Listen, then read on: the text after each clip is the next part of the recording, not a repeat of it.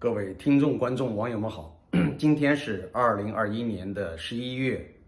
呃八号，星期一。呃，我今天呢应网友们的请求要求啊，就是谈一谈台海问题。最近一段时间，大家知道台海的紧张局势似乎在升温，因为中国国内不断放出舆论要武装统一台湾，啊，简称武统。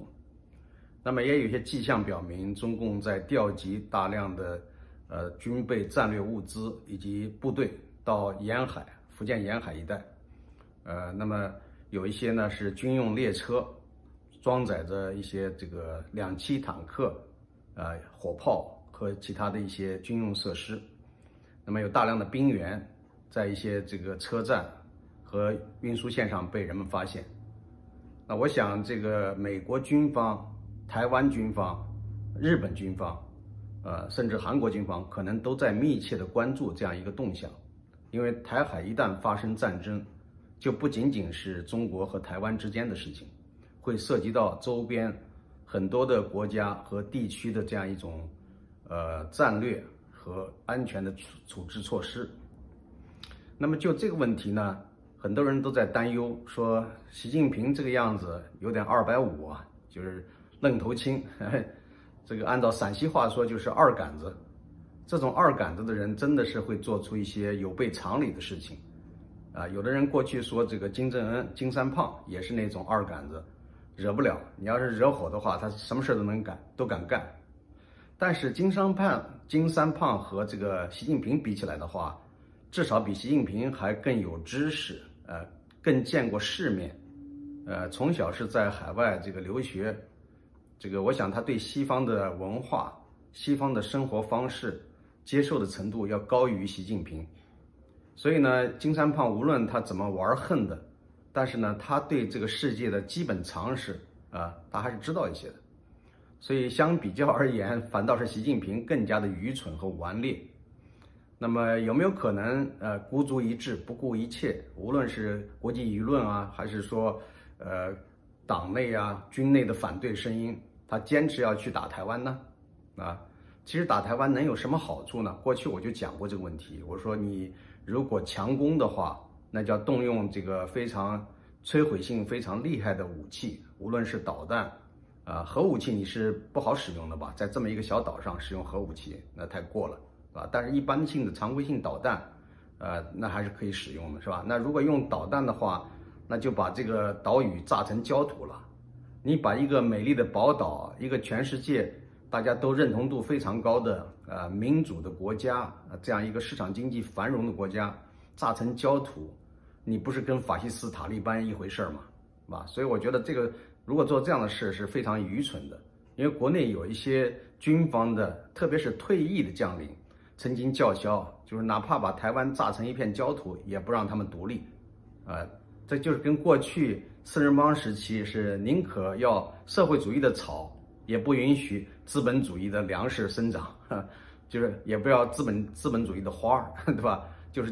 宁可长草都不要让他们得到好处，就是这种心理，这种是反人类、反进步的一种心理。呃，那么如果真要打的话，会出现什么情况呢？难道真的会世界各国都会任凭中共啊，就是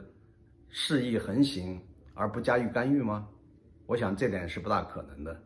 就这个问题呢，其实呃，我们就不说四十年前的这个台湾跟中国呃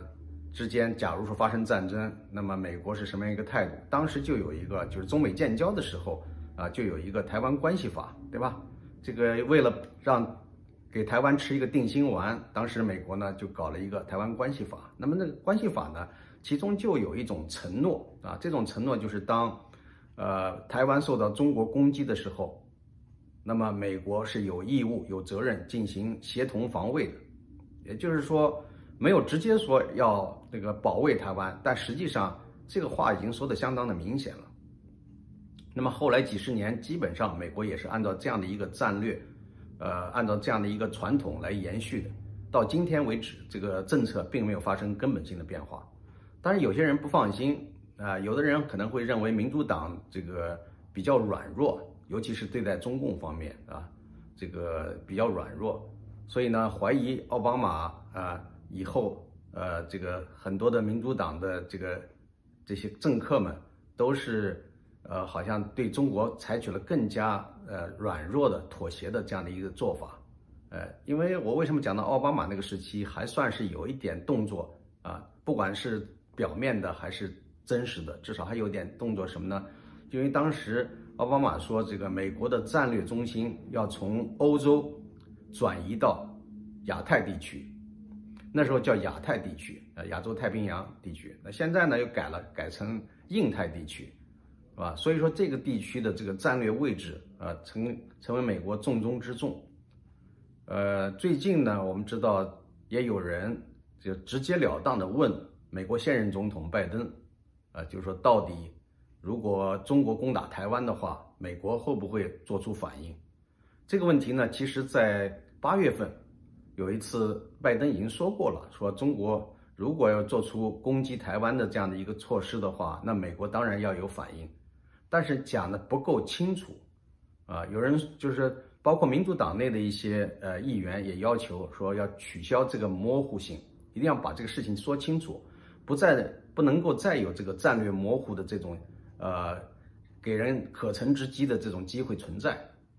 所以最近呢是在十月二十一号的一次呃这个活动中，电视采访中，这个 C N N 的主持人就直截了当的把听众的问题直接向拜登总统提出，说。如果中国攻击台湾，那美国啊、呃、打算怎么办？那就说，呃，拜登这次呢答得比较明确，说美国当然要这个保卫啊、呃，保卫台湾。为什么要保卫台呢？因为我们有这个承诺啊、呃，就是 commitment， 呃，这个承诺实际上不是现在才有的，实际上是四十年前就有的，对吧？所以说这个话已经讲得够明确了吧？就是在短短的不到半年的时间里边，啊，美国总统等于是重申了两次，啊，最近呢，在十一月三号，呃，美国参谋长联席会议主席四星上将马克·米利又表示说，如果美国得到请求，那么美国是绝对有能力让台湾免受中国的攻击。这个话是军方的最高领导人，呃，最高将领说出来的话。我相信他不是随便说着玩的啊，所以这个话呢更加的明确。呃，那个中国方面在对这个话做出反应的时候啊，据说是说中国在这个问题上是没有妥协的余地。那到底什么意思呢？那如果美国已经说的那么清楚了，说呃中国攻击台湾，美国就会做出防卫啊，就是这是一方面是美国很久就有的这个承诺。再一个呢，美国是相信自己绝对有能力可以避免中共啊、呃、中国对台湾的攻击。那你说在这个问题上，中国没有这个妥协的余地，那意思就是说跟美国要一拼到底了。那就不是说呃光打台湾，而是说谁来挡道我就打谁，对吧？有这样的一个决心和和底气吗？啊，所以呃现在大家比较关心中国的这个全面的战略攻击的能力。呃，现在这个美国的五角大楼有一份报告被《纽约时报》这个报道，说是在二零二七年，那离现在还至少还有六年时间啊。呃，二零二七年中国将装备七百枚核弹头，而二零三零年就装备到一千枚核弹头。这个话呢，和这个前一段时期《环球时报》的主编胡锡进。啊，当时说中国呢应该拥有一千枚以上，甚至两千枚的核弹头，如何如何，啊，是有一种内在的对应关系，啊，因为胡锡进他也不是一个普通的老百姓，他多多少少能得到一些这个内部的信息，无论是呃官方有意发给他，让他给民众打气，呃打鸡血，还是说他设法获得了一些信息以后，把它公布于众。啊，就是当时大家就感觉到胡锡进作为一个文人、一个文宣系统的头，为什么会呃像一个军方专家似的这个大谈核弹头啊？这个动不动就要叫嚣跟美国抗衡，甚至要战胜美国。我觉得这个不是胡锡进个人的行为，他没那个胆量，他也是一个在体制内谨小慎微的，看领导脸色行事的。估计呢是他得到了一些风声啊，所谓的内部消息就是中国军方甚至最高领导人习近平有这样的意图，就是询问过，如果中国要打台湾，如果美国要干预的话，中国军事上有没有能力抗衡美国，啊，甚至战胜美国？我估计是他们有过这样的一些预案或者是一些讨论，所以呢，胡锡进才说这样的话。但是如果呃中国军方的一些领导人真是已经到这个愚蠢到这样一个程度，认为中国现在就能战胜美国的话，我觉得呃这个是是非常好笑的一件事情。当然了，你不妨试一试了。我还是从一个华人的角度，我还倒是愿意看一看。你要是真的跟美国较量啊，你说你能战胜美国啊，那打一打嘛，对吧？所以呢，不是我们要叫嚣战争，是中共这一段时期以来一直在叫嚣战争，动不动就武统，动不动就要战胜美国。所以这一段时期以来，在中国大陆老百姓也经常能看到啊，无论是中央电视台还是各个地方的电视台，呃，还有很多的这个在一些电影院呃集中上映反美的电影啊，包括把过去抗美援朝的那个所谓的那些老电影都调出来，对吧？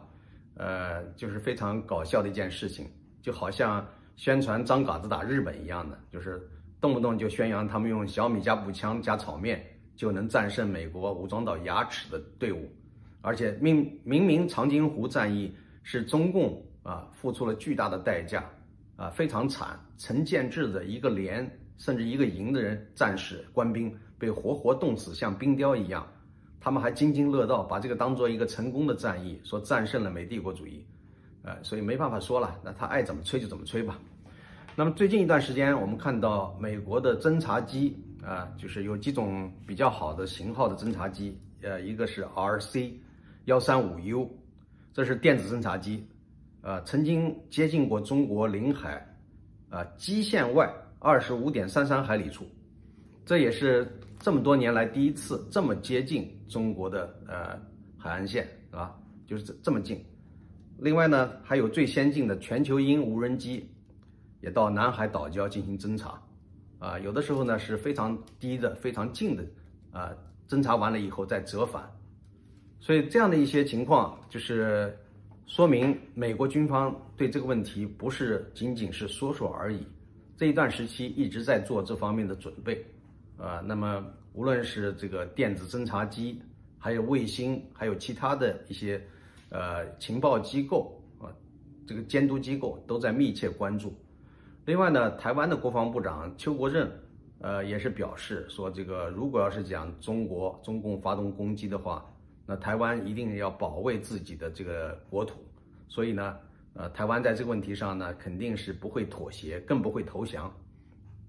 而且。啊，台湾的外交部长吴钊燮也表示了比较坚定的信心。